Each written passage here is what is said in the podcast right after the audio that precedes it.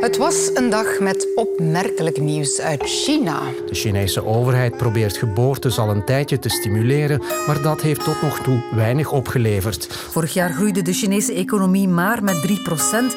Voor dit jaar wordt een heropleving verwacht. China heeft de Russische invasie nooit openlijk veroordeeld en zou van plan zijn om ook wapens te leveren aan Rusland.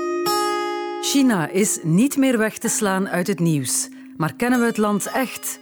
Begrijpen we hoe de Chinezen denken, wat ze willen en welke invloed dat heeft op ons leven? Global markets are now flooded with cheaper Chinese electric cars. Tom Van de Weghe en ik zoeken het uit in deze maandelijkse podcast van V R T Nieuws, waarin we jullie meenemen naar China voorbij de muur. China voorbij de muur.